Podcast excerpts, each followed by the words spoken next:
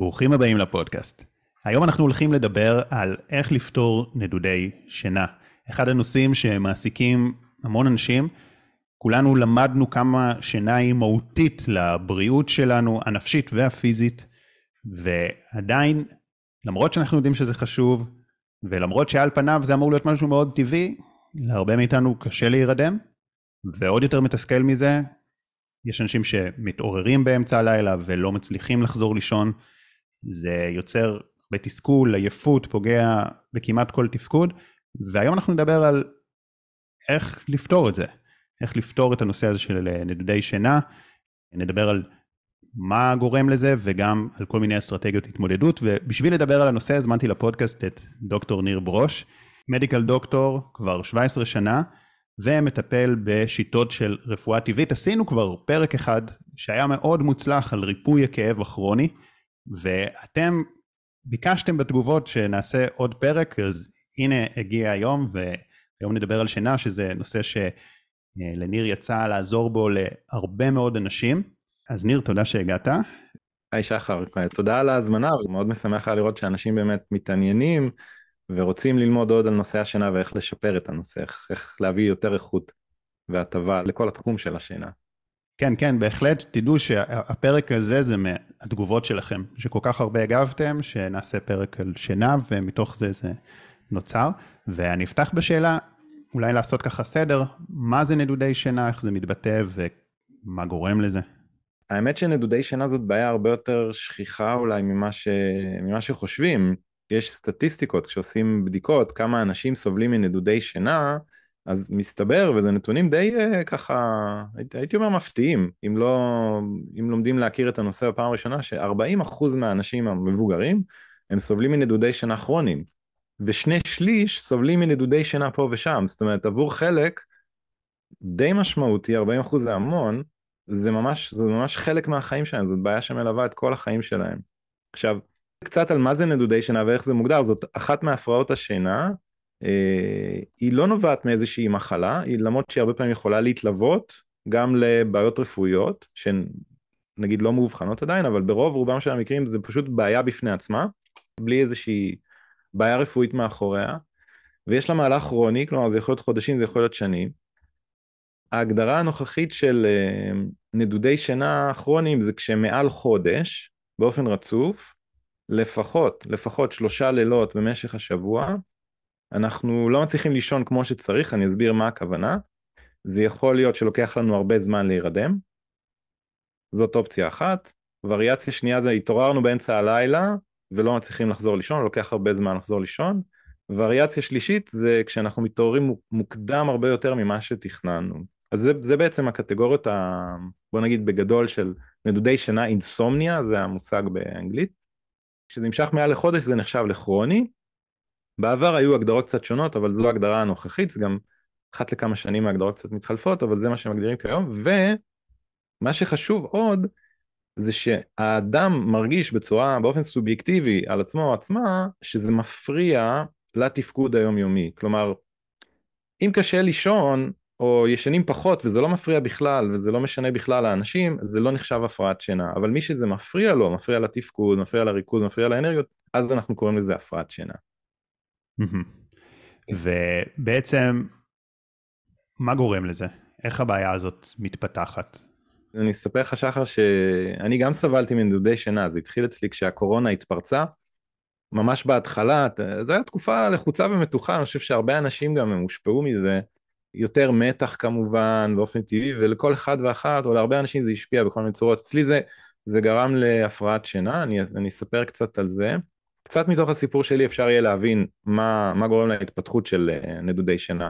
עכשיו רק לפני הכל, כשיש הפרעות שינה חשוב קודם כל לעשות הבחנה רפואית, לבדוק מה קורה מבחינה רפואית, לבדוק שאין במקרה איזשהו מצב רפואי שצריך לאבחן אותו ולטפל בו.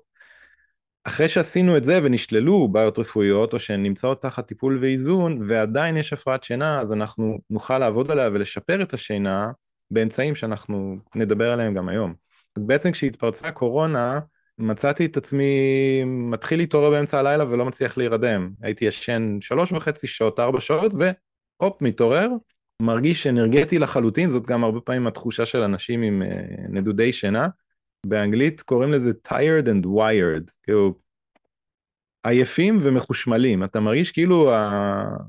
אתה מחושמל, המון אנרגיה זורמת בגוף כשאתה בעצם שוכב בלילה במיטה ולא מצליח להירדם, לא מצליח לחזור לישון. זה היה ככה לילות מאוד ארוכים. וזאת בעיה שהיא התחיל לילה אחד ואז עוד לילה, גם באותו זמן החתולה שלנו עשתה המון רעש והייתה מפריעה לנו לישון, אז זה מין כזה שילוב של גורמים חיצוניים של uh, הפרעת השינה בגלל החתולה פלוס המתחים של הקורונה וההתחלה. כל הסגרים, הדאגה לאנשים קרובים, אתה יודע, ההורים, אנשים מבוגרים שאתה מכיר, שאתה מפחד שהם ידבקו. ואז זה התחיל להתפתח, והיו כמה לילות כאלה, וזה נמשך ונמשך ונמשך עוד ועוד ועוד לילות. ואז מה שמתחיל לקרות, ופה כבר אנחנו נכנסים לאיך זה מתפתח ואיך זה הופך לכרוני, כי הרבה פעמים יש הפרעות שינה כשאנחנו עוברים תקופות יותר מתוחות או לחוצות בחיים. ישנים פחות טוב, פה כמה לילות, שם כמה לילות, בשינויים גדולים, במעברים גדולים, דברים כזה יותר משמעותיים שקורים לנו בחיים, השינה יכולה להשתבש ואז היא גם חוזרת לנורמה, מנגנון השינה יודע לעשות את זה, אבל פה מה שמתחיל לקרות ומה שהופך את הבעיה לכרונית זה שאתה בעצם אתה מתחיל לדאוג ולחשוש מהשינה עצמה. ואז זה מתחיל להיות מעגל שהוא בעצם נסגר בתוך עצמו. כלומר, יש לילות, כמה וכמה לילות רצופים שאתה לא ישן טוב, אז אתה כזה מרגיש לא הכי טוב ביום, כי אתה ישנת רק ארבע שעות, אז אתה גם פחות אנרגטי ופחות מרוכז, וזה קצת משפיע על מצב רוח גם. ואז אחרי כמה זמן, אתה מתחיל לדאוג מהשינה עצמה. ואני זוכר שהתחלתי נגיד לפחד ללכת לישון, כי אתה יודע, שינה, כשאין לך בעיית שינה, אתה נכנס למיטה ואתה נרדם ומתעורר בבוקר וגמרנו, זה לא אישו. אבל כשיש בעיית שינה, אתה מתחיל לחשוש מהשינה עצמה, כי אתה יודע שאתה הולך לקום, או ייקח לך המון זמן להירדם, תקום באמצע הלילה ולא תצליח לישון, וזה מאוד לא נעים. אז, אז החשש מהשינה עצמה, פלוס בעיית השינה, הם מתחילים לתדלק האחד את השני, וזה יוצר את הכרוניות, זה ככה מתחיל ליצור את הכרוניות. אז רגע, אתה, אתה מדבר פה על איזשהו דפוס, שהאמת שאפשר בכלל לראות אותו בנפש האדם, שמתחילה איזושהי בעיה, למשל באשמה רואים את זה, עשינו איזשהו, איזושהי טעות, נפלנו, שגינו, לא נעים, כן. אמ, אבל אז אפשר ללמוד מזה לאבא ולשחרר את האשמה, אבל מה שהרבה אנשים עושים זה מלקים את עצמם ואוכלים את הראש והרבה ביקורת, וזה יוצר את עיקר הסבל, וזה גם לא מאפשר לצמוח מהבעיה, כי זה כביכול איזשהו מנגנון שבא לעזור לנו להשתפר בעתיד, אבל בפועל הוא מייצר תוצאה הפוכה, גם בהתקף חרדה, זה הרבה פעמים ככה שיש איזה אולי סיבה ראשונית לחרדה אולי, אבל אז, אחרי שחווינו כבר התקפי חרדה ראשונים, מתחילים כבר לפחד מלחטוף את זה שוב, אולי גם ליד אנשים, אולי אה, במצב שאני נכון. לא אהיה בטוח, ואז זה מתגבר, זה נהיה כבר הפחד מהפחד הזה. תגיד נכון. לי אם נכון. הבנתי אותך נכון, מה שאתה אומר לגבי השינה, שזה מנגנון יחסית דומה, נכון. שהתחילה נכון. איזושהי סיבה כלשהי פיזית או נפשית שגרמה לנדודי שינה, נכון. ואז כבר אנחנו מתחילים לפתח ולקשר רגשות שליליים, מלחיצים כלפי השינה, נכון. והלחץ הזה, זה, זה נהיה מין לופ כזה שמנציח את עצמו. בדיוק, בדיוק. זה בדיוק, ממש בדיוק כמו שתיארת, וזה... את הדפוס הזה אנחנו באמת יכולים לראות כמו שאמרת בדוגמאות שנתת אגב גם בכאב כרוני זה אותו דבר. mm-hmm. זאת אומרת יש פה איזשהו שורש באמת משותף של מתפתחת בעיה והרבה פעמים הבעיה הזו היא הפיכה. כלומר אם אנחנו אם היינו יכולים לא להגיב באיזשהו אופן לבעיה שהתפתחה אז בהרבה מקרים היא הייתה עוברת. כמו נגיד דוגמה שנתת עם חרדות אז אחד הדברים שאנשים עם חרדות יכולים ללמוד ולומדים וזה עוזר להם להשתחרר מהחרדה זה להגיב אחרת להגיב פחות, פחות להתייחס לחרדות עצמן, ואז זה נותן להם פשוט לבוא, לעשות את המהלך שלהם ולעבור. צריך ללמוד את זה, צריך להשקיע בזה זמן מסוים, להתאמן בזה, אבל זה ממש עובד.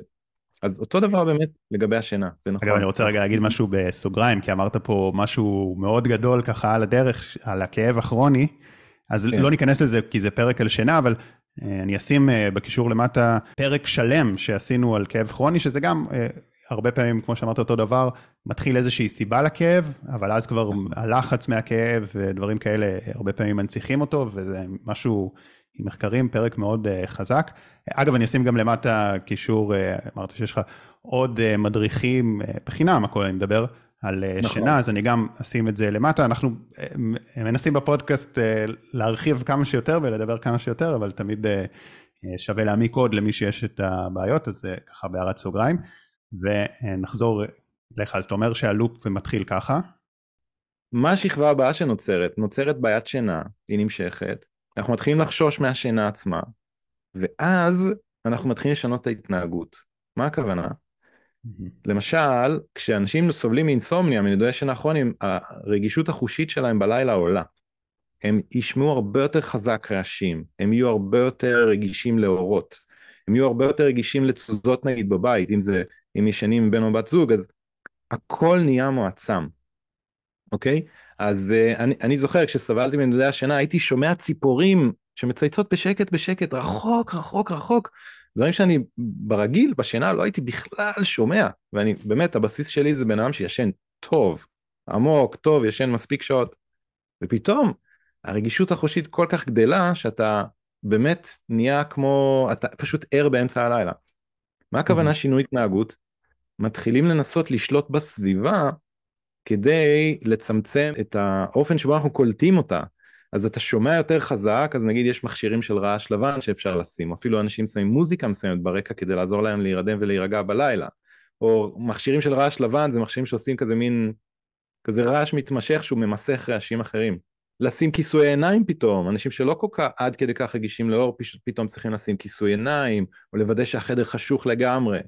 ברור, חלק מאיתנו יותר רגישים בשמיעה, חלק מאיתנו יותר רגישים בראייה, חלק, כל אחד מאיתנו יש חושים יותר דומיננטיים, אבל זה נהיה מאוד מאוד מאוד מועצם. עד לרמה של אפילו המצעים נהיים לא נוחים, כשרמת הרגישות היא, הכל דוגמאות אמיתיות אגב, כשרמת הרגישות החושית כל כך גבוהה, לשים את הראש על הכרית, לפעמים האופן שבו הציפית נוגעת בלחי, לפעמים יכול להציק באמצע הלילה. כי הכל נהיה מועצם, אז מנסים לשנות את הסביבה, אוקיי? ונגיד חלק מזה זה לקחת כל מיני תכשירים, להתחיל להיכנס לתכשירים להשריית שינה, תרופות הרבה פעמים מגיעות בשלב הזה. אגב, יש לי איזו שאלה שעולה לי בהקשר הזה.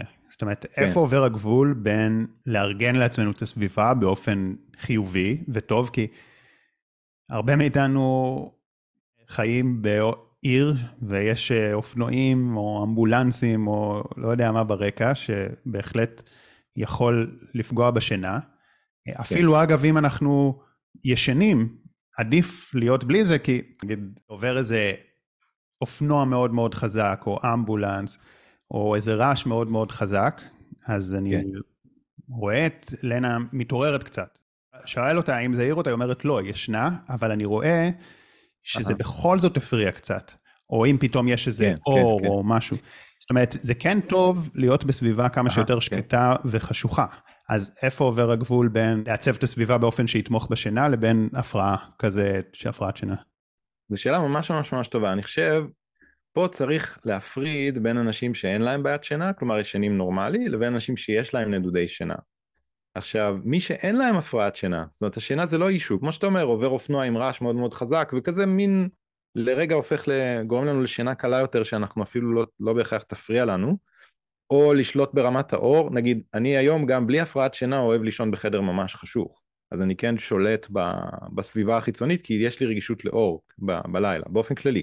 אז אנחנו פה צריכים לעשות הפרדה בין מי שאין להם הפרעות שינה לבין מי שיש להם אינסומניה נדודי שינה. מי שאין להם הפרעות שינה זה בסדר גמור לשלוט ברמה הסבירה בסביבה, לצמצם רעשים בוודאי, לצמצם רעשים, לוודא שסביבת השינה היא שקטה, היא נינוחה, היא שלווה, בלי הפרעות משמעותיות, אגב, בלי מכשירים אלקטרוניים, נגיד סמארטפונים לא להטעין בחדר, דברים כאלה, אפילו לצמצם את האורות הקטנים האלה שיוצאים מכל מיני מכשירים שעובדים לנו בסביבה.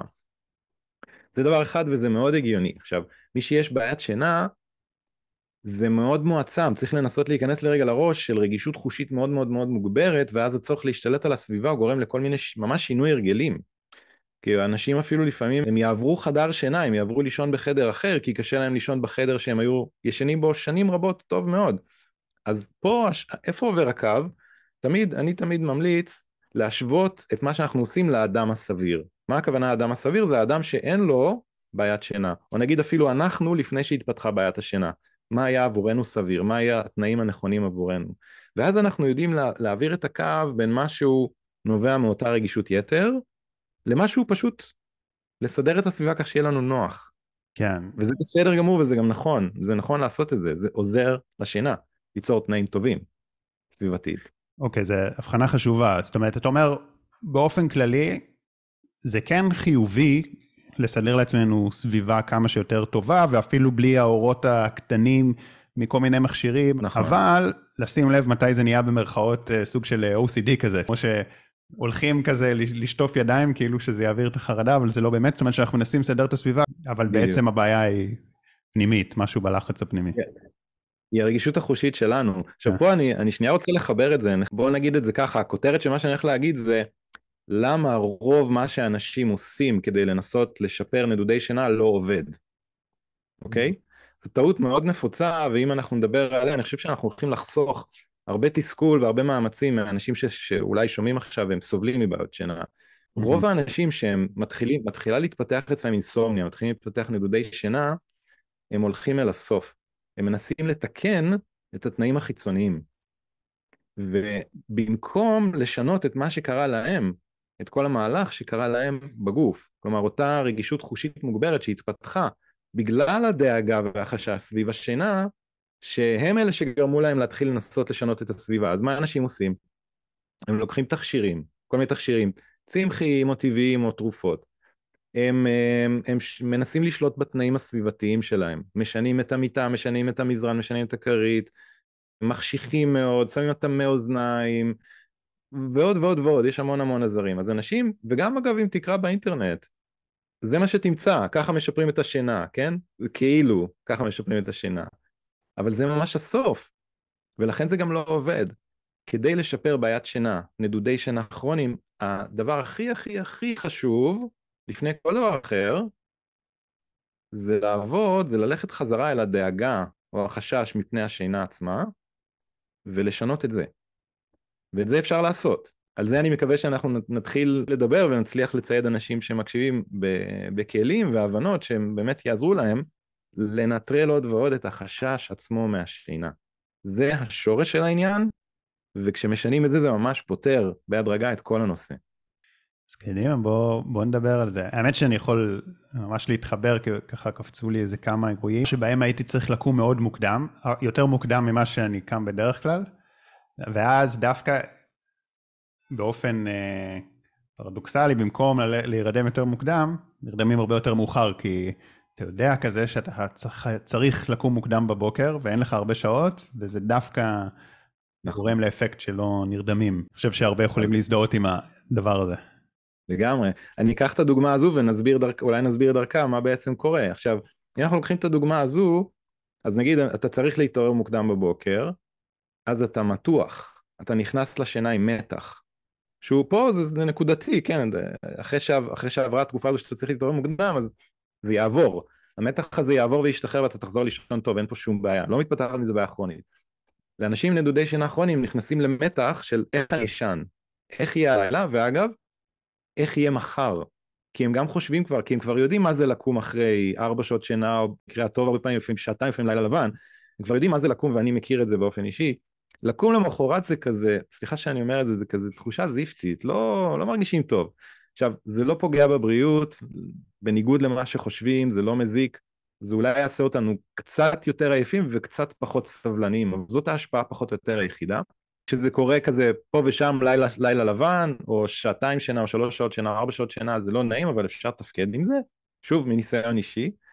אבל גם דואגים, כמו שאמרתי, לא רק איך יהיה הלילה, גם איך יהיה היום אחרי עם כל כך מעט שינה. זאת אומרת, פה זאת נקודה חשובה של בעיות שינה כרוניות, נדודי שינה זאת בעיה של 24 שעות, משפיעה על כל היממה. עכשיו נחזור רגע למה שאמרנו. אם יש לי מתח סביב השינה, אני מתעורר, כי מתח מאיר אותנו, נכון? מתח זה גם דבר טוב. מתח נוצר בגוף, הוא עוזר לנו להתמודד עם דברים, יש לנו הורמוני מתח כדי להתמודד עם החיים, טוב. אז בעצם יש פה בלנס בין ערות לבין שינה. אנחנו לא יכולים להיות גם ערים וגם ישנים באותו זמן. אי אפשר, זה מנגנונים שמאזנים אחד את השני. עכשיו כשבעיית שינה מתפתחת, מה שקורה בלי שנבין, מנגנון הערות מתחזק על חשבון מנגנון השינה. אנחנו נהיים יותר ערים גם בלילה בטעות. הבשורות הממש ממש טובות, והן נטועות בפיזיולוגיה של הגוף שלנו, הן נטועות בהורמונים שמופרשים ומשפיעים על המעגלים האלה, אגב, הזכרנו מקודם את המדריך, אז במדריך אני מרחיב על זה עוד. איזה הורמונים בדיוק ואיך הם עובדים ומה הבלנס ביניהם, אז מי שרוצים ללמוד עוד, זה נמצא עבורכם שם. אז יש לנו בלנס של הורמונים שהוא או שגורם לנו להיות יותר ערים או שגורם לנו לישון יותר. העניין הוא שהבלנס הזה, כשהוא, שהאיזון הזה משתבש לכיוון יותר ערות, מתפתחת בעיית שינה, אבל, וזה הבשורות הטובות, אפשר להחזיר את האיזון, כלומר אפשר להטות חזרה את המערכת ההורמונלית שלנו חזרה לעבר מצב או להניח תנאים שהם מעודדים את חיזוק מנגנון השינה על חשבון הערות המוגברת. וכשמנגנון השינה מתחזק ומתחזק ומתחזק אנחנו חוזרים בהדרגה לישון כמו שצריך. זה ממש אפשר לעשות את זה. אתה יודע, כל הקטע הזה, שזה בעצם, ויקטור פרנקל דיבר על אה, כוונה פרדוקסלית, זאת אומרת שאם יש לך איזה בעיה, תנסה לעשות הפוך. ואז אה, זה יצליח, כי הרבה פעמים זה, שוב, הלחץ מהלחץ, שזה משהו שחוזר על עצמו בהרבה מאוד בעיות, לא רק בשינה, בכאב אמרנו, ב, בחרדות, ב, בהמון דברים. ואז נכון. אנחנו יכולים כזה לעשות לנו, לעצמנו איזשהו טריק, לעשות הפוך. אני דווקא לא אנסה להירדם, אני דווקא אנסה למשל לקרוא, לא רוצה להירדם, אני רוצה להספיק לקרוא את זה. אז yeah. כן. למשל, אה, דוגמה מצחיקה, אה, עשיתי, אחד הפודקאסטים הראשונים, עשיתי עם סטנדאפיסטית אה, מור חן, אז היא אמרה שאם היא עושה מדיטציות לשינה, היא לא מצליחה להירדם, אבל אם היא עושה מדיטציה yeah. לשפע, אז היא מנסה כזה, נו, שיגיע אליי כבר שפע, אני רוצה לזמן כסף וזה, ונרדמת אחרי חמש דקות. אז אה, דווקא הרבה פעמים שאנחנו מנסים לא להירדם, אז זה כזה מוריד את הלחץ, כי, כי אנחנו לא מנסים להירדם, אז אין, אין לחץ פה מכל העניין. תכלס, גם במדיטציות אה, לשינה שעשיתי, אז תמיד אמרתי, אל תנסו, אין מה לנסות להירדם, להפך, תנסו כמה שיותר להקשיב, אה, לדמיין, לעקוב אחרי ההנחיות, וזה באמת מרתים את האנשים, אם מנסים כזה לעשות אפילו הפוך. כן, בדיוק, בדיוק. לפעמים גם כשמדברים על השינה, כששומעים נגיד פודקאסט כזה, אז זה לפעמים משרה סוג של עייפות ונינוחות כאלה טובות, בגלל הנושא עצמו כנראה. זה, אבל זה, זה מפתח, זה בדיוק מפתח, ופה מה שחשוב להבין, שבדיוק מה שאנחנו אומרים כאן, היכולת לעבור ממתח סביב השינה, מתח הרי, בואו נחשוב על זה רגע ביחד, מתח, אנחנו מתוחים, מה זה מחזק יותר, את השינה או את הערות? את הערות, זו תשובה כזאת מיידית, כולם יודעים את זה. זאת אומרת שאם אנחנו אם אנחנו נצליח באיזושהי, באיזושהי דרך להיות יותר רגועים ונינוחים ביחס לנושא השינה בכללותו, זה ישפר לנו את השינה לאורך זמן, כי, כי רוגע, שוב, אפשר, באמת, אני חושב שמי שאיתנו יכולים לשאול את עצמם, אם אני יותר רגוע, על מה זה ישפיע? זה יעיר אותי יותר או יעזור לי יותר להירגע ולישון? התשובה פה ברורה, זה יעזור יותר לחזק את מנגנון השינה. עכשיו, ברגע שהם מבינים שזה נטוע בפיזיולוגיה שלנו, ואם אנחנו נתייחס נכון לפיזיולוגיה, היא תתחיל לתקן את עצמה בעצמה, שזה חלק מהיופי כאן, mm-hmm. מנגנון השינה יודע להתחזק מעצמו. המטרה שלנו זה, איך אומרים, לעזוב את זה בשקט, לתת לזה לעשות את המהלך שלו, ואם אנחנו נעזוב בשקט את מנגנון השינה, הוא פשוט ילך ויתחזק עם הזמן. עכשיו, מי שסובלים מנדודי שינה כרוניים, יהיה להם קשה לעשות את ה-let go הזה, את ההרפאיה הזאת. אז צריך לעבוד עם שיטה, וצריך לעבוד עם זה, אגב, על פני כמה שבועות אפשר ממש לחזק את מנגנון השינה, לש... לעשות את זה. הדבר הראשון זה להבין שמנגנון השינה יודע להתחזק מעצמו. בגוף שלנו, הגוף שלנו, המערכת הפיזיולוגית, בילט אין, מול... בצורה מולדת, יודעת לאזן את השינה. ממש יש יכולת כזאת בגוף. הגוף יודע לאזן את השינה בעצמו. בעצמו, הוא עושה את זה מעולה.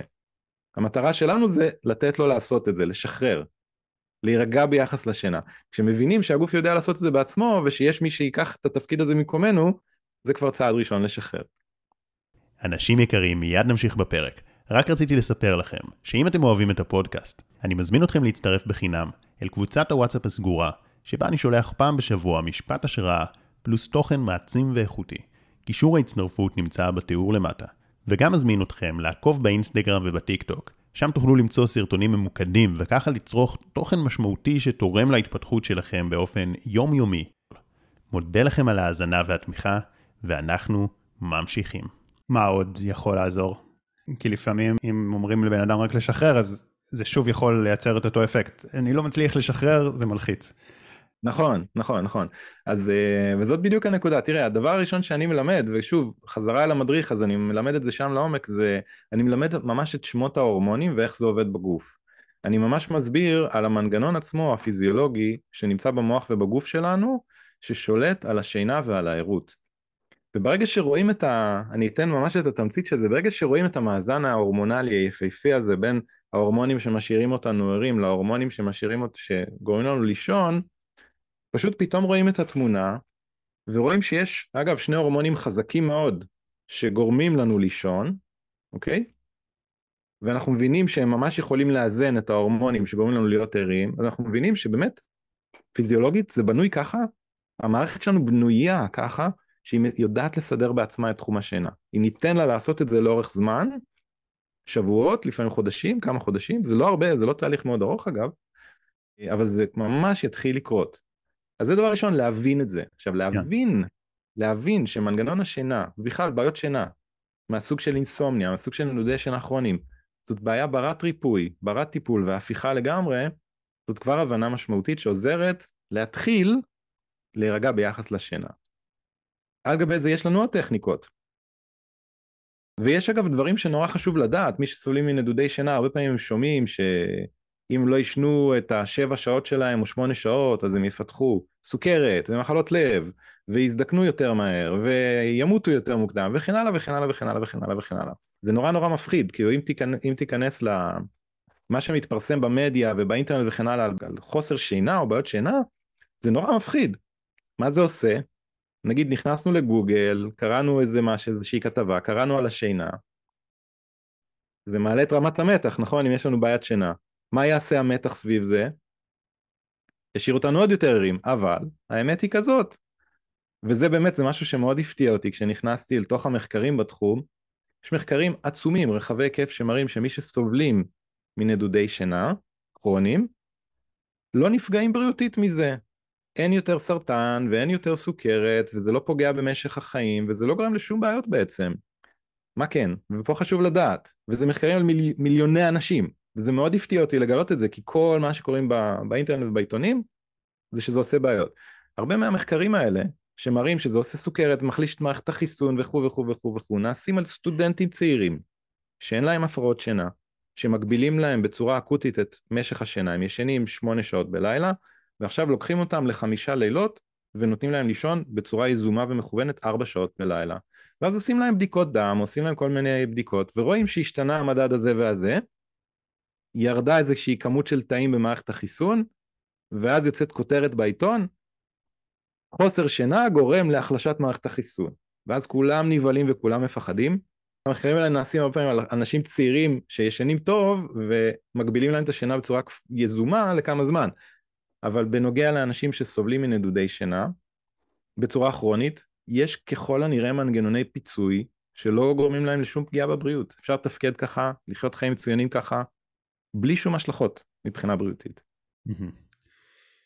תראה, אז קודם כל, אני מצד אחד מאוד מתחבר, ואני חושב שזה, שזה שוב, שזה משהו גורף, הוא לא רק על שינה, שההפחדה והלחץ מהדברים אה, מייצרת יותר נזק מהדברים עצמם.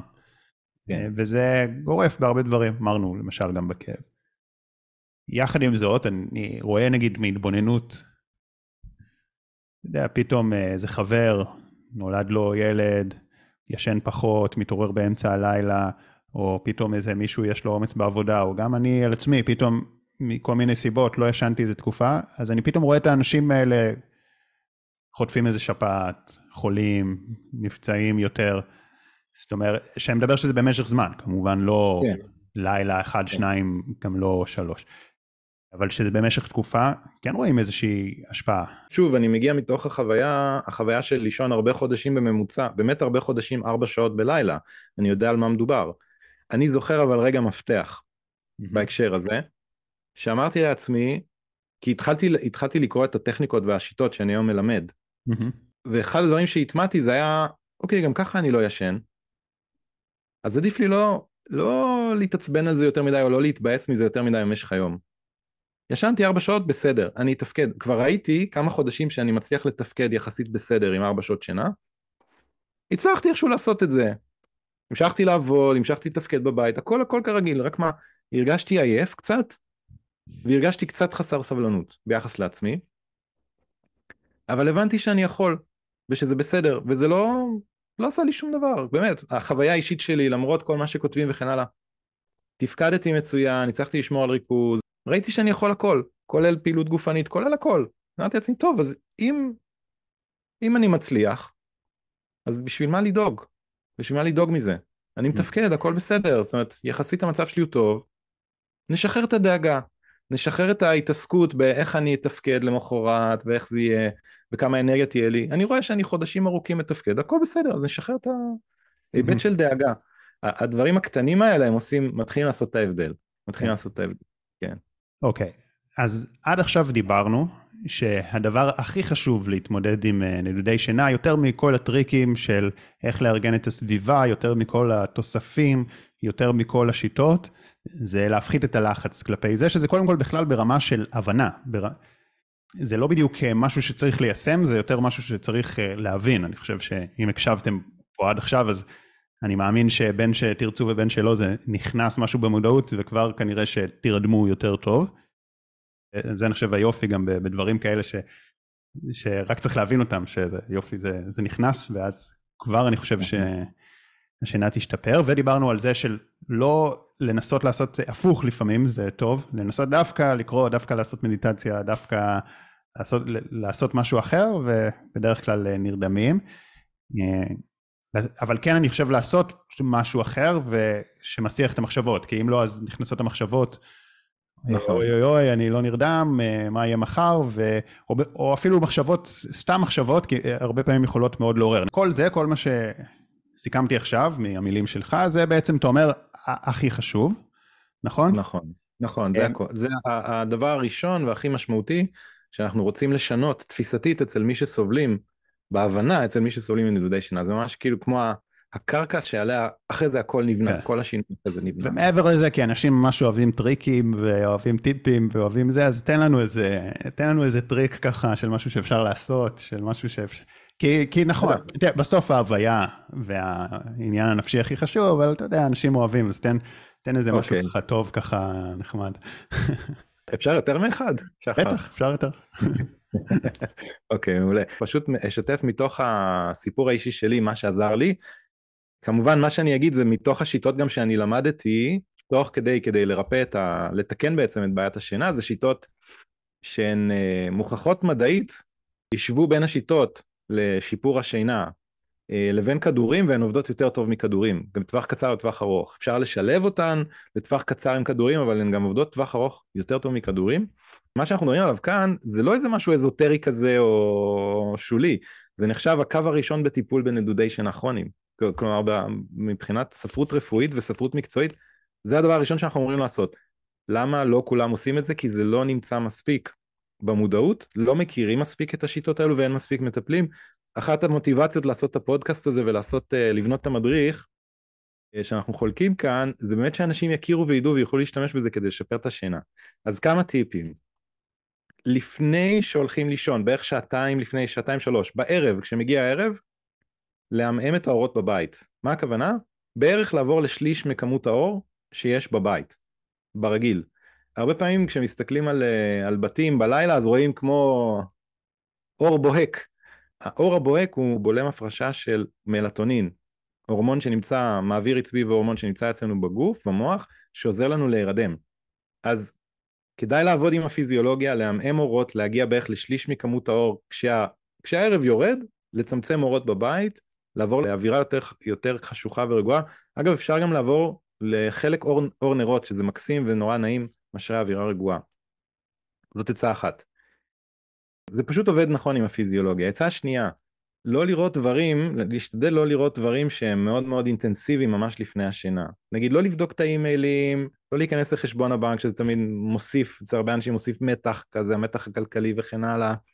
לא לקרוא חדשות, לא ללכת למקומות שיכולים לטרוד את מנוחתנו בלילה.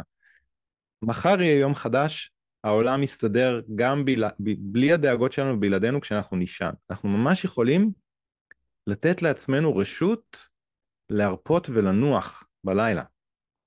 אז הרשות הזאת לעצמנו, לתת לעצמנו להרפות ולנוח בלילה, היא כבר כמו, אוקיי, זה מרחב המנוחה שלי, אני אתן לעצמי לנוח. עכשיו, נקפוץ אל הלילה. מנסים להירדם וזה לוקח הרבה זמן, או התעוררנו באמצע הלילה, אנחנו לשירותים, לא מצליחים להירדם חזרה, או משהו העיר אותנו, לא מצליחים להירדם חזרה, או התעוררנו מוקדם מדי ביחס למה שתכננו. הרבה פעמים מה שקורה לאנשים כשהם, כשהם נמצאים במצב הזה, הם מתחילים להילחץ מזה. מתחילים להילחץ מזה, להסתובב, להתהפך, מסתובבים במיטה, מתהפכים, קמים, הולכים לסלון, רואים טלוויזיה, הולכים קוראים ספר וכן הלאה. עדיף לעשות משהו אחר. גם אם לא מצליחים להירדם, כמה שאפשר, ושוב, אני באמת יודע מניסיון אישי שזה לא תמיד הכי פשוט, כשמרגישים את ה... כמו שאמרת, החום הזה, החום הזה זה אדרנלין וקורטיזול, זה הורמוני המתח שגם שומרים אותנו ערים. כשמרגישים את החום והאנרגטיות הזו בגוף, זה קשה להישאר לנוח, אבל ההמלצה שלי היא כזו, למרות שאתם מרגישים שזה נגד האינסטינקט, תישארו לנוח במיטה. תנו לעצמכם את הרשות, לגוף את הרשות לנוח. למה? המנוחה הגופנית הזו, כשאתם שוכבים במיטה, נותנים לגוף פשוט להיות מונח, חוסכת אנרגיה. אתם לא מבזבזים עוד אנרגיה עודפת בלקום ולהסתובב וללכת למטבח וללכת לסלון וכן הלאה. אתם שומרים על האנרגיה. אחרי כמה שבועות שעושים את זה, וצריך קצת להתאמן בזה אני מודה, כי זה הפוך לאינסטינקט, אחרי כמה שבועות שעושים את זה, במשך היום מרגישים יותר אנרגיה. כשבמשך היום מרגישים יותר אנרגיה, זה מעלה את מצב הרוח בהדרגה, כמובן זה הופך אותנו ליותר אנרגטיים ואנחנו גם מוציאים יותר אנרגיה, וכשאנחנו מוציאים יותר אנרגיה ונשארים יותר זמן ערים, מופרש עוד חומר במוח, אדנוזין נקרא, שבונה בתוכנו את העייפות. Mm-hmm. אז כשיש לנו יותר אנרגיה ביום, אנחנו יותר פעילים ביום, זה בונה חומר בגוף שממש בונה את, הש, את השינה הבאה שלנו, את, הכמה, את הלילה הבא שלנו. אז גם את זה חשוב לזכור, שאנחנו משפרים את היום, אנחנו גם משפרים את הלילה הבא. אז להישאר לנוח כמה שאפשר. דבר נוסף, כשמפתחים נדודי שינה כרוניים, הרבה פעמים השעון הוא נהיה מין כזה נקודת התייחסות קבועה בלילה, מסתכלים כמה ישנתי, מודדים, כמה ישנתי, כמה עוד יש לי לישון, איך יהיה היום הבא וכן הלאה. המלצה חמה חמה זה רק מוסיף מתח. יותר מתח, משמעותו יותר ערות. לשחרר את השעון ולנסות לעבוד עם הערכות כלליות. כלומר, אני יודע שזה קצת מוזר, אבל זה פשוט עוזר. זה מוריד את המתח סביב השינה, ויכול לאפשר יותר רגיעה לאורך זמן וגם יותר הירדמות, יותר שינה, לצבור יותר שינה. לעבור להערכות, כמו נגיד כשאתם יושבים ב... מחכים בתור, אז אתם בערך יודעים, אנחנו בערך יודעים כמה זמן עבר, רבע שעה, חצי שעה, שעה. אז לנסות להעריך במקום להסתכל על השעון, אוקיי? אז אה, ההערכה הזו היא נותנת לנו איזשהו אומדן שפחות או יותר אומר לנו איפה אנחנו נמצאים. ופה גם עוד נתון שחשוב להכיר. שני נתונים שחשוב להכיר שהם גם מרגיעים. מי שסובלים מנדודי שינה ובדקו את זה במחקרים, אם הם ישנו נגיד 6 שעות בלילה ונשאל אותם בבוקר כמה ישנתם הם יגידו 5 שעות. הם מעריכים לא נכון את הזמן שהם ישנו בפועל. הם מפחיתים לעצמם שעה בממוצע מהזמן שהם ישנו בפועל. למה? כנראה בגלל שכשאנחנו לבד ערים בלילה אז הזמן נהיה, הוא מרגיש ארוך יותר כי משעמם ואין מה לעשות. אז יש שיבוש בהערכת הזמן. אחד הדברים שעוזרים זה כשאנשים שסובלים מנדודי שינה שואלים את עצמם אוקיי כמה ישנתי הלילה נדמה לי שישנתי חמש שעות כנראה שישנתי שש. כי יש סטייה בהערכה העצמית של כמות השינה לעשות תיקון של הסטייה הזו ולהוסיף עוד איזה 45 דקות, שעה. עוד דבר חשוב, אתה מכיר את זה שחר שיש את המצבים האלה של נים לא נים, ישנת לא ישנת לא בטוח אם ישנת או לא ישנת? כן. אז מי שיש להם נדודי שינה הם לא סופרים את זה בתור שינה, הם סופרים את זה בתור זמנים שהם היו ערים. אבל אם היינו מחברים מכשירים שמודדים את השינה בזמנים של הנים לא נים, היינו רואים שזאת שינה לכל דבר. אז את הזמנים של נים לא נים לא ברור לנו אם ישנו היינו ערים, זאת שינה לכל דבר, זה שלב מוגדר בתוך השינה שלנו, להוסיף גם לזמני השינה ולא לזמני הערות, אוקיי? אז שים לב, יש לנו פה כמה שיבושים בהערכה, שכשלא מודעים אליהם הם פשוט מוסיפים עוד מתח, כלומר מחזקים את הערות, וכשמודעים אליהם הם מורידים את המתח, יוצרים רגיעה ומחזקים את השינה. אוקיי? כן, וואו, הבאת פה, כן. הבאת פה הרבה הרבה דברים, גם עוד הרבה דברים שעוזרים uh, להירגע וגם הרבה דברים שאפשר ליישם. אני חושב ששווה לקחת את זה אחורה ולשמוע שוב פעם. אולי זה כן. פעמיים שוב פעם, למה היה פה רצף ככה של דברים. אתה יודע מה, אני... כן. אז אני כן אקח את זה לעוד איזה שאלה שמעניינת אותי, האם יש טיפוסי שינה, האם יש באמת אנשי לילה? האם יש באמת דבר כזה? או שזה גם סוג של נדודי שינה? ציפורי לילה או אה, ציפורי שחר, נכון? או דרורי שחר. Uh, בהחלט כן. יש, יש שונות פיזיולוגית, ממש ביולוגית במבנה שלנו, שתגרום לנו, אני חושב שזה ישחרר הרבה אנשים מ... איך אמרת מקודם? מאשמה. מה שנגיד עכשיו. 40% מהאנשים הם ציפורי שחר, יותר טוב להם להתעורר בבוקר. בשעות המוקדמות. 30% הם אה, ציפורי לילה, יותר טוב להם ללכת לישון יותר מאוחר מאחרים. 30% הם באמצע. עכשיו, העולם שבו אנחנו חיים הוא יותר מותאם למי שמתעוררים מוקדם בבוקר. ללכת לעבודה וכן, רוב הדברים שנעשים הם נעשים יותר מוקדם מאשר מאוחר. מי שיותר טבעי להם פיזיולוגית ביולוגית ללכת לישון מאוחר יותר, להם יהיה הרבה פעמים יותר קשה כי הם אלה שיצטרכו לעשות את ההתאמה. כי אם נגיד, לא יודע מה, נגיד שאתה רוצה, אתה אוהב ללכת לישון באחת, לדוגמה. אבל יום העבודה הרגיל, נגיד הוא מתחיל ב...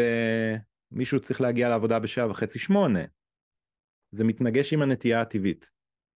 וגם, הרבה פעמים, מי שהם ציפורי לילה יגיעו לשיא היצירתיות שלהם ושיא הפרודוקטיביות בערב, בשעות הערב, אחרי שרוב האנשים כבר חוזרים הביתה מהעבודה. אז פה יש איזה מין חוסר התאמה ביולוגית עבור חלק מהאנשים, זאת נטייה ביולוגית, זאת נטייה פיזיולוגית מולדת. אפשר לשנות אותה במידה מסוימת, אבל היא תמיד תישאר ברמה כזו או אחרת כנטייה. למרות שיש כאלה שיבואו ויגידו, לא, זה לא באמת נטייה. אם לא היה חשמל ואם לא היה מנורות ופלאפונים, אז כולם אז... היו הולכים לישון כשהשמש יורדת. אז בוא אני אספר לך משהו מעניין, זה משהו שאני בעצמי שמעתי בפודקאסט uh, נהדר uh, של רופא בריטי. הוא הוביל לשם uh, עיתונאית שחוקרת את הקשר בין בני אדם לשמש. Mm-hmm. כלומר, איך אנחנו כבני אדם בתרבויות שונות מתייחסים לשמש. והיא הייתה, בילתה זמן עם בני האמיש בארצות הברית. אז האמישים בקהילה שהיא הייתה, הם היו מתעוררים בכל בוקר בארבע וחצי, כולם, כל הכפר, ונפגשים בחמש בכיכר המרכזית של הכפר. וראיינה שם מישהי שמגדירה את עצמה כציפור לילה. ואז המישהי הזו, מה היא אמרה לה? את יודעת, השעות האלה הן מוקדמות לי מדי, כל כך הייתי רוצה יום אחד פשוט להיות מסוגלת להתעורר בחמש, חמש וחצי, ולהתחיל את היום מאוחר. אז טוב, חמש, חמש וחצי עבור רוב האנשים זה יהיה ממש ממש מוקדם. אז יש פה, יש פה גם, יש פה פשוט משהו תרבותי, כלומר, השעון הביולוגי של אנשים מסוימים יהיה מסונכרן יותר קדימה יותר אחורה מבחינת זמן השינה, זמן הליכה לישון, ביחס לתרבות ולהרגלים של התרבות שבה הם נמצאים. מה ההסבר הביולוגי בעצם, תראה, אני זוכר שאני למדתי פעם, שבעצם גם השעון הפנימי שלנו, לא באמת בדיוק 24 שעות. זאת אומרת, נכון. אה, השמש היא בערך 24 אה, שעות, זאת אומרת, סיבוב של כדור הארץ הוא בערך 24 שעות. נכון. נכון. אבל השעון נכון. הפנימי שלנו, יש חלק הוא קצת פחות, ואז הם אנשי בוקר, כי הם מתעייפים מוקדם יותר. זאת אומרת, נכון. עברו 23 וחצי שעות, הם כבר עייפים, ורוצים ללכת, מתעייפים מוקדם, ואז הם קמים מוקדם. נכון. ויש כאלה שזה יותר, שזה לכיוון ה-25 שעות, ואז לא משנה מתי הם קמו, רק אחרי 25 שעות הם התעייפו. אתה חושב שזה ההסבר? זה נושא אחר, זה אומנם נשמע דומה, אבל זה נושא קצת אחר, כי, כי אנחנו נכנסים פה לשעון הביולוגי, ואגב השעון הביולוגי זה דבר אמיתי לחלוטין, צריך לחשוב על זה כאילו הגוף שלנו כולו הוא שעון, באיזשהו אופן, והוא מאוד, מאוד אוהב מקצבים. אגב, אם אנחנו רוצים טיפים למי שסובלים מנדודי שינה, השעון הביולוגי מאוד מאוד מאוד אוהב קביעות. כלומר, לנסות להכניס את עצמנו להרגלים קבועים של בעיקר מתי אנחנו מתעוררים, תמיד מתחילים עם מתי אנחנו מתעוררים, להתחיל עם שעת התעוררות קבועה, פחות או יותר, טווח של חצי שעה לפה, חצי שעה לפה, מאוד עוזר לסנכרן את השעון הביולוגי, מאוד עוזר ליצור את הסדר הזה, והשעון הביולוגי, יחד עם אותם הורמונים שהזכרנו מקודם, עוזרים לסנכרן מחדש ולסדר את השינה.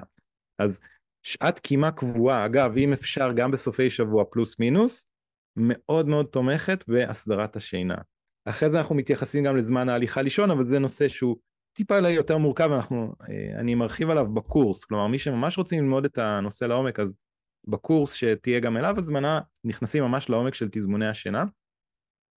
יש שעון ביולוגי שהוא קצר יותר ושעון ביולוגי שהוא ארוך יותר וזה נכון, אה, זה נושא קצת אחר, זה יכניס אותנו לקטגוריה מאוד רחבה שהיא כבר לוקחת אותנו לתחום טיפ טיפה אחר מבחינת, ה, מבחינת השינה, אבל לחלוטין קיים, אפשר לעזור, אפשר לסנכרן את זה ולסדר את זה עם כמה טריקים וטיפים שהם עוזרים לסנכרן את השעון הביולוגי ולצמצם את הפערים האלה, אבל נכון לחלוטין מה שאתה, מה שאתה מצביע עליו.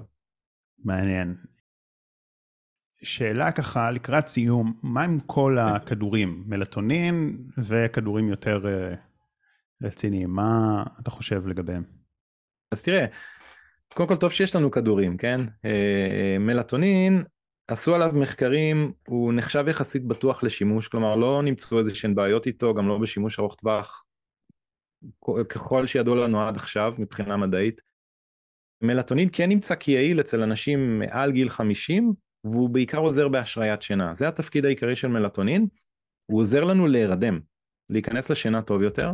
מלטונין כמובן גם עוזר לסדר ג'טלג, אחרי שעשינו טיסה טרנס-אטלנטית או טרנס-פסיפית וכן הלאה, אז אפשר להיעזר בשימוש נכון במלטונין כדי לסדר ג'טלג מהר יותר. זה הדברים שבהם מלטונין עוזר.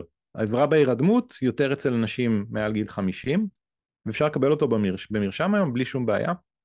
תרופות שינה זה, זה נושא מעניין בפני עצמו, הרבה אנשים לוקחים אותן, ורוב האנשים שלוקחים אותן, לוקחים אותן הרבה זמן. מאוד מאוד מעניין הוא שאין שום התוויה רפואית של שימוש בתרופות האלו לאורך זמן, מעולם לא נבדק, לא נעשו מחקרים, אלא השימוש הנכון בהן זה לכמה שבועות בודדים. זאת אומרת, התרופות הרגילות שהיום נותנים ורושמים, הרבה אנשים מקבלים כדי לעזור בשינה, הן בעצם תרופות שנועדו במקור לשימוש קצר טווח, שבועיים מקסימום שלושה, חודש גג. כשיש בעיית שינה חריפה, נגיד זמן מאוד מתוח בחיים, אחרי תאונות, אחרי ניתוחים גדולים, אחרי דברים כאלה אז השינה משתבשת כי הגוף נהיה, הוא נהיה ביותר סטרס, ויותר סטרס אמרנו יותר מתח גורם למנגנון הערות להתחזק באופן זמני תוך כדי שאנחנו מחלימים. אז בזמנים כאלה זה נכון להשתמש בתרופ, בתרופות האלו אבל לקצוב מראש את הזמן שבו משתמשים. היפה הוא שהשיטות והטכניקות שאנחנו מדברים עליהן כאן, יש להן גם שמות, CBT לאינסומניה ושיטת ACT, ACT, הן שתי שיטות שהן מוכחות במחקרים כעוזרות, הן יותר טובות מכדורי שינה, בטווח קצר ובטווח ארוך. אם רוצים לשפר נדודי שינה, אפשר לשלב בין הדברים, להתחיל עם תהליך הלמידה יחד עם נטילה מוגבלת בזמן, מוגדרת בזמן בכדורים, וככל שהשינה משתפרת, בתיאום כמובן עם הרופא המטפל, הרופאים המטפלים, להוריד את כדורי השינה. עכשיו, עוד דבר מעניין, מה שנקרא כדורי שינה, הם בכלל לא פותחו בשביל השינה. הם פותחו הרבה פעמים בשביל הרגעה, הרגעת מערכת העצבים, זו המטרה המקורית שלהם. זאת אומרת, אין, זה לא כמו אנטיביוטיקה לזיהום מסוג מסוים, לחיידק מסוג מסוים. אלא גילו שזה גם עוזר לשינה, והתחילו להשתמש בזה בעצם בלי, ש... בלי שזה בכלל נועד mm-hmm. להיות כדורי שינה, שזה מעניין בפני עצמו גם. זאת אומרת שזה מחזיר אותנו לנושא שדיברנו כל החלק הראשון, שהדבר הכי חשוב זה להוריד את הלחץ סביב השינה. נכון, אתה צודק. זה, זה מה שהכדורים האלה עושים, והרבה מזה באמת אפשר להשיג אה, בעזרת למידה, על הנושא בעזרת uh, הטמעה של טכניקות, יישום שלהן לאורך כמה שבועות עד כמה חודשים, ובאמת אפשר לשפר את השינה, אפשר לחזור לישון טוב, להחזיר איכות חיים, להחזיר אנרגיות, לחלוטין אפשרי וגם אחוזי ההצלחה הם ממש גבוהים, אנחנו נראה אחוזי הצלחה מאוד מאוד גבוהים בשימוש בכלים ובטכניקות האלה. טוב ניר, אני חושב שהיה פה פרק שלדעתי קודם כל רק מלשמוע אותו יש הרבה אנשים שירדמו הרבה יותר טוב, רק מעצם השמיעה. כן. אם הם, אה, מי שיחזור על זה גם, איזה פעמיים ועל כמה חלקים פה, אולי גם יותר, בכלל יוכל לקחת מפה הרבה כלים ופרקטיקות ואסטרטגיות. גם למי ו... שנרדמו תוך כדי במקרה, הם יכולים, טוב שיש את ההקלטה, כי, אפשר לחזור. יכול להיות, גם. אני גם אשים כישורים למטה, קודם כל המדריך הנוסף שמרחיב על עוד, על עוד דברים שפחות התעמקנו פה, כמו הורמונים, כמו עוד uh, טכניקות הרגעה, כמו עוד uh, מחקרים ודברים נוספים. Uh, וגם מי שככה מתמודד עם אתגר יותר רציני, אז יש לך גם ממש קורס שהוא אה, מקיף, הרבה שיעורים ארוכים. בקורס באמת אני מלמד לעומק את כל ההיבטים של, ה... של השיטה. מי שבאמת אה, מרגישים שהם צריכים עזרה שהיא יותר משמעותית, אז אפשר גם אה, לעשות את הקורס, והוא באמת, הוא עוזר להרבה מאוד אנשים. אה, זה, אלו הכלים והטכניקות שעזרו לי להחזיר את השינה למצב טוב, מצב מאוזן, וגם אחרי זה עזרו להרבה מאוד אנשים שנעזרו בכלים האלה. אז אני אשמח שתשתפו את הפודקאסט עם אנשים שאתם מאמינים שזה יכול לתרום להם, כי אין לי ספק שמי שיש לו נדודי שינה וישמע את זה, אה, החיים שלו יכולים להשתנות לגמרי, וזה יכול לפתור נדודי שינה. אה, בהחלט זה יכול לפתור, ואני גם אשים פה למטה כישורים למדריך שלך ולעוד עזרים, מדיטציות, הצהרות, דברים שעוזרים להירדם. באמת, זה מסוג הבעיות שהן מאוד מאוד נפוצות והן מאוד מאוד uh, מקשות על החיים, אבל אין סיבה לחיות ככה. יש כלים ויש המון אסטרטגיות להתמודד עם זה, זה עניין של uh, החלטה לעשות את זה. אז תודה לכם על ההאזנה ותודה רבה ניר. שחר, תודה רבה על ההזמנה לדבר ועל השיחה המאוד מעניינת, ואני מקווה שגם uh, מועילה ותורמת לצופים, למאזינים.